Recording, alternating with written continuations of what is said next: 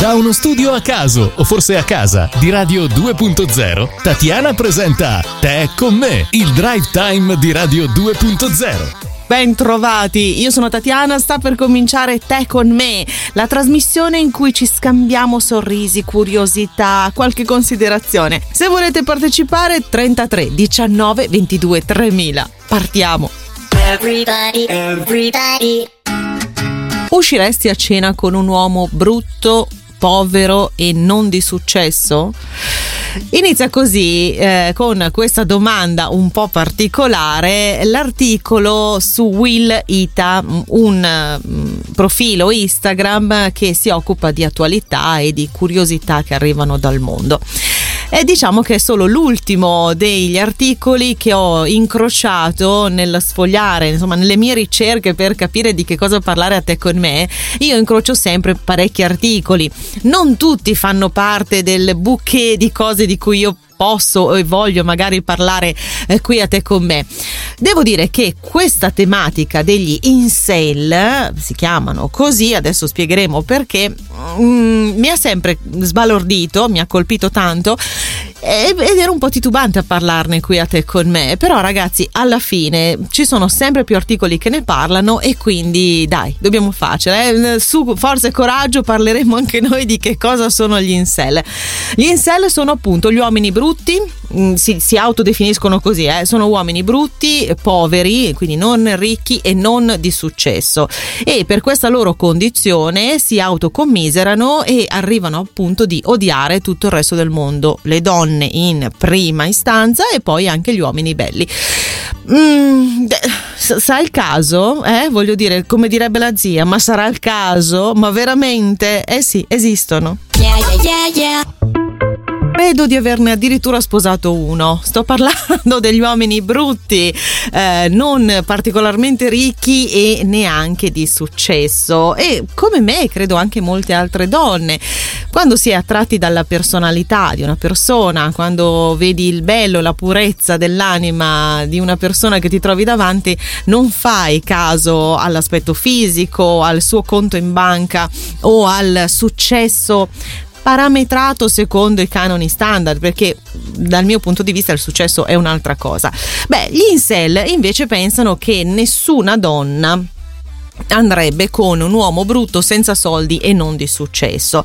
Si definiscono celibi, involo- celibi involontari e, e, naturalmente si arrabbiano con le donne. È un fenomeno sociale che purtroppo è in crescita, non solo negli USA ma anche eh, in tutto quello che è il Nord America, il Nord Europa e purtroppo anche nelle nostre zone italiane. È un fenomeno che si consuma per la maggior parte su dei forum online e quindi questi, diciamo così, topolini da, da internet si danno ragione fra di loro. Ecco perché questo fenomeno continua a crescere. Parlarne forse può spezzare questa catena.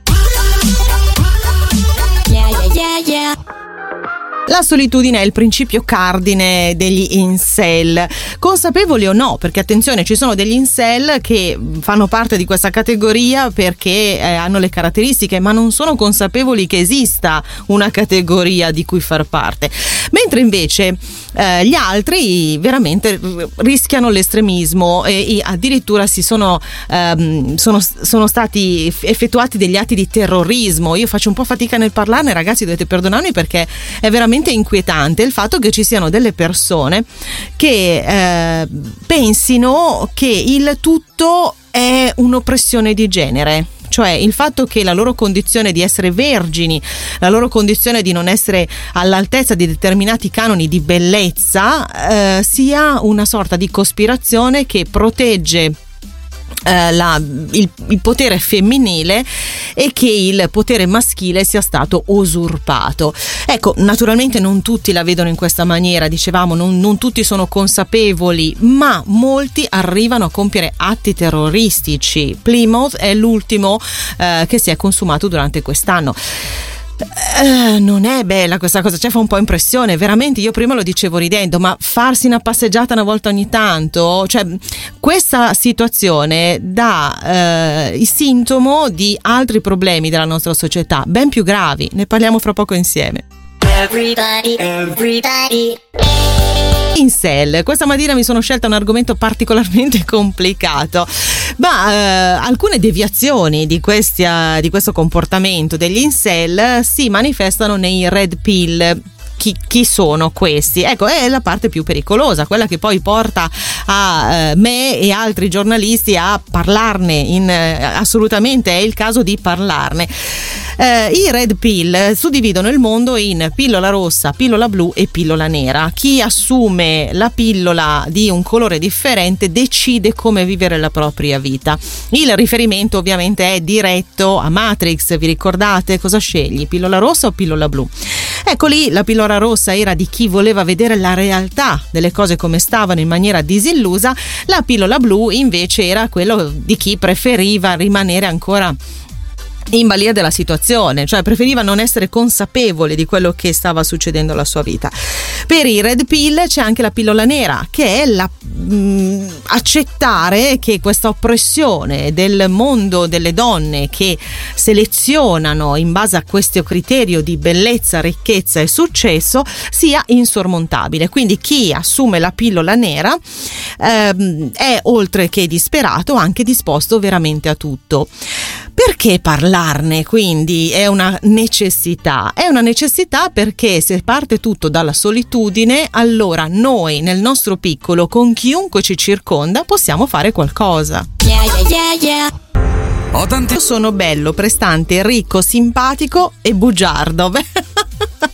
Ringrazio Nick per questo messaggio che porta un po' di sorriso all'interno di questa trattazione perché ragazzi veramente è inquietante, inquietante da donna eh, leggere quali sono le tematiche degli incel. Gli incel credono che le donne scelgano uomini diversi per ovviamente soddisfare dei bisogni biologici, che sono la soddisfazione sessuale, la sicurezza materiale e ovviamente la prosecuzione della specie, ma esclusivamente con dei maschi alfa.